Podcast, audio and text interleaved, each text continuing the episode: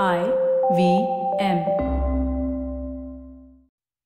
You are listening to The Signal Daily. Brought to you by Front Page Studios. It seems like Elon Musk is now transferring Twitter into a right wing social network. If you remember, in 2022, when Musk took over the site, he insisted that his political views lay in the center of the spectrum. However, since his takeover, Twitter has become home to the so called libertarian and culture war wing of the Republican Party. Let me get you up to speed on what's been going on. If you have been paying close attention to the Fox News showdown, you'll know that network superstar Tucker Carlson was fired spontaneously last month. Soon after that, Carlson took to Twitter to announce that he would now start a new version of his daily show right on this platform. Now you must be wondering, how will this move impact Fox or Twitter? Well, let me tell you that Fox News was the go-to place for all conservatives to break the news on various things. With Carlson's latest move, and considering the number of views the video got, which was around 10 million, the Murdoch founded agency is in a twist now. The leverage that Musk has over Fox is that he has the capacity to endorse all kinds of news and call it free speech.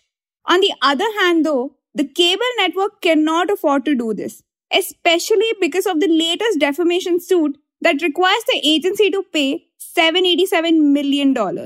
Pretty high stakes, isn't it? Moreover, with Musk's ambitions to lure more creators to the platform, who knows, maybe having someone like Carlson who matches his own ideals can hit the jackpot. But this doesn't end here. Soon after, Florida's governor, Ron DeSantis, also formally announced his 2024 presidential election candidature via Twitter.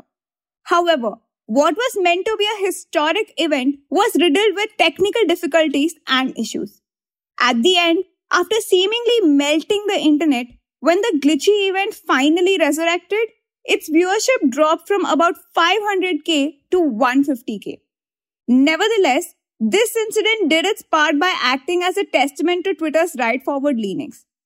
After all, Musk did say that he plans to go to red by voting for the Republicans. It does help Musk that his close advisor and fellow PayPal mafia alum, David Sacks, is working closely with the Florida governor. Not only that, but ever since the takeover, Musk has tweeted out some controversial things. From downplaying white supremacy to spreading misinformation and predicting a red wave, all of which went down on Twitter. It surely has become a battleground for culture wars.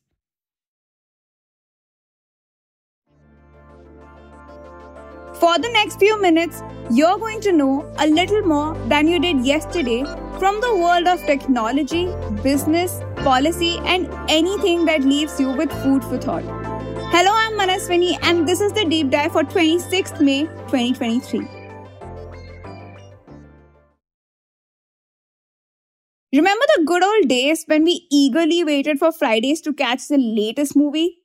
Well, as you know, things have taken a wild turn since then.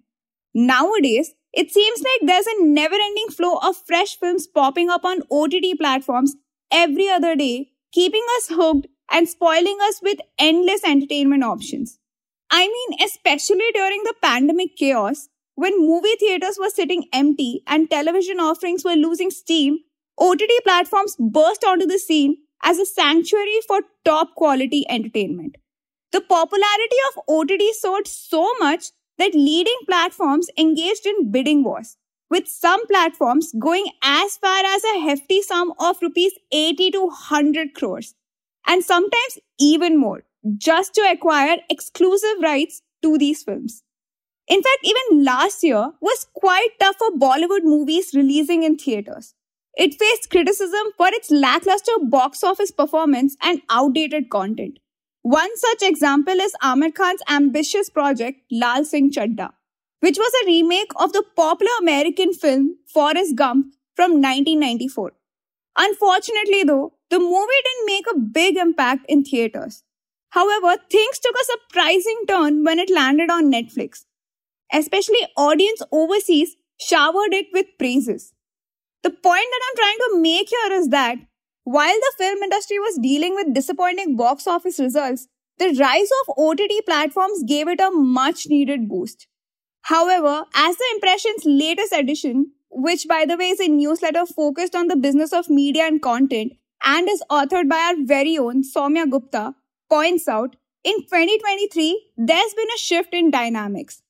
Theaters have made a comeback, yes, but they are facing challenges in attracting audiences and generating profits. On the other hand, OTT platforms have realized that Indian market doesn't provide significant returns through subscriptions. As a result, they are no longer interested in spending large amounts on individual films.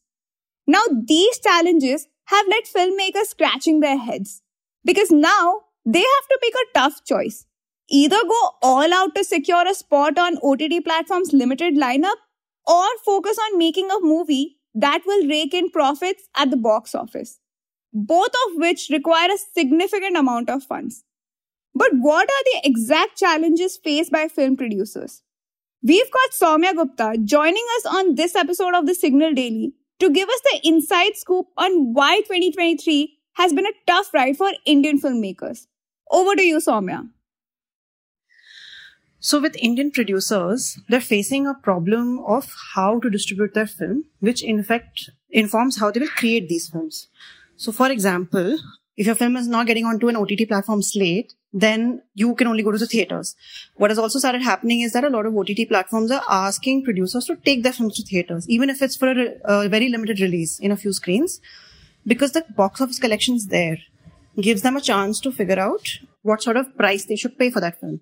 It's a more transparent way to assign a valuation to a title and get a sense of how that film will perform with their audiences. It's also a good way for them to market the film because it's already come on the theaters. So they don't have to, platform doesn't have to struggle with putting up billboards or starting an ad campaign. So that has started to become an imperative. If you're making a film, take it to the theaters. But you can't just take any film to the theaters anymore. It's not going to make money. Even some of the biggest blockbusters with big names, big faces, big stars have flopped in the last two years. And uh, post pandemic, as we know from previous editions of The Impression, cinema halls are struggling with occupancy rates and footfalls. They're below pre pandemic levels. So people are coming to theaters, but in much smaller numbers for very expensive tickets, which means that getting a mass hit is very hard to do. And that's what you actually need for your film to make money.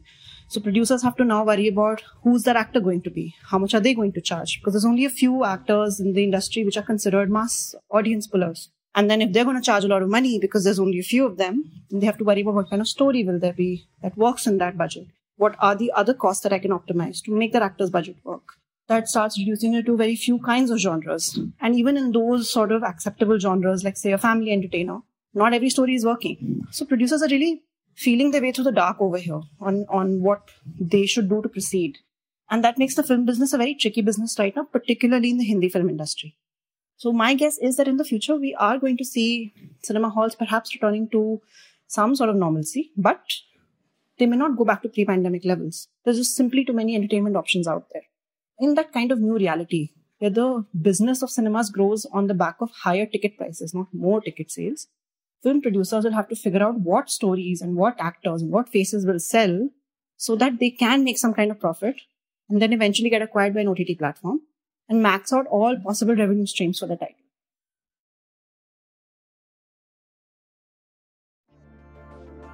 And before we sign off for the week, here is our third segment, One Last Thing, where we bring to you an offbeat story that you won't find in the headlines. The world of music mourns the loss of singing sensation Tina Turner, who passed away this Wednesday at the age of 83. Admired as the queen of rock and roll, she made a breakthrough in her career in the 1980s with hits like What's Love Got to Do with It, Private Dancer, and The Best. In a five decade musical journey, she sold over 100 million records and won eight Grammy Awards. And recently in 2021, she was inducted into the Rock and Roll Hall of Fame as a solo artist. From her early days with Ike Turner to her groundbreaking solo career, She has left an indelible mark on the industry by breaking barriers for black women and inspiring several music artists from Beyonce and Janet Jackson to Rihanna.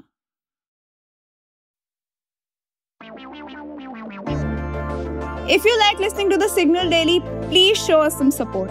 Rate and review us on Apple Podcasts and Spotify. We'd love to hear what you have to say about this podcast. So feel free to shoot an email at hello at the rate thesignal.co. The Signal Daily is produced in association with IVM. The episode was written, researched, and produced by Akshaya, Aditi, and me, Manaswini. Edited by Soumya Gupta and Venkat Ananth. Mastered and mixed by Manas and Nirvaan. You can catch this podcast every morning on Spotify, Apple, Amazon Prime Music, Google Podcasts, or wherever you listen to your podcasts. We are the signal.co on Instagram, LinkedIn, and Twitter.